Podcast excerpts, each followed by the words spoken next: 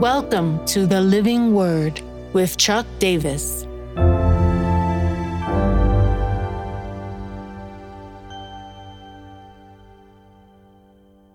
Philippians 2 6. Who? Have this mind among yourselves, which is yours in Christ Jesus, who, though he was in the form of God, did not count equality with God a thing to be grasped, but emptied himself by taking the form of a servant, being born in the likeness of men. Being found in human form, he humbled himself by becoming obedient to the point of death, even death on a cross.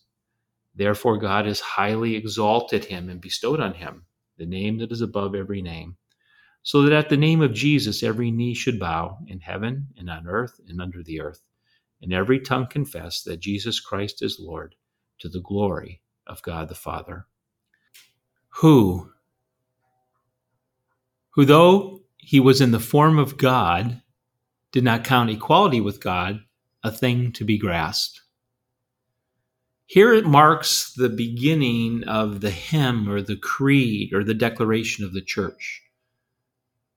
In Philippians 2 5, Paul was telling us that this is what we need to do. He's setting it up that we are to follow in the Jesus way.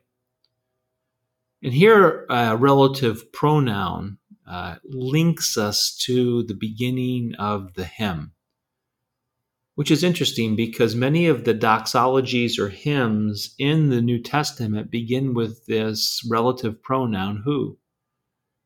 Uh, when the biblical writers want to make confession, they'll name the name and then who, giving all the qualities and characteristics of the praise. Uh, this begins to link the historical Jesus with the pre existing Son. We're going to see him before we get to experience him as Jesus on this earth.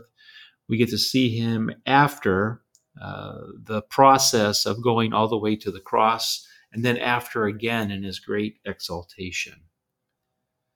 Theologically, this uh, bringing together of the divine and the human is what we refer to the, as the hypostatic union. Love that word. Basically, Jesus is the God man. He never ceases being God, but he somehow takes his divine prerogatives and puts them on the shelf for a while, as we're going to see in the unfolding of this passage. It's mystery. We'll never be able to completely understanding, but it's essential to our faith uh, the practical element of it is that he shares our humanity.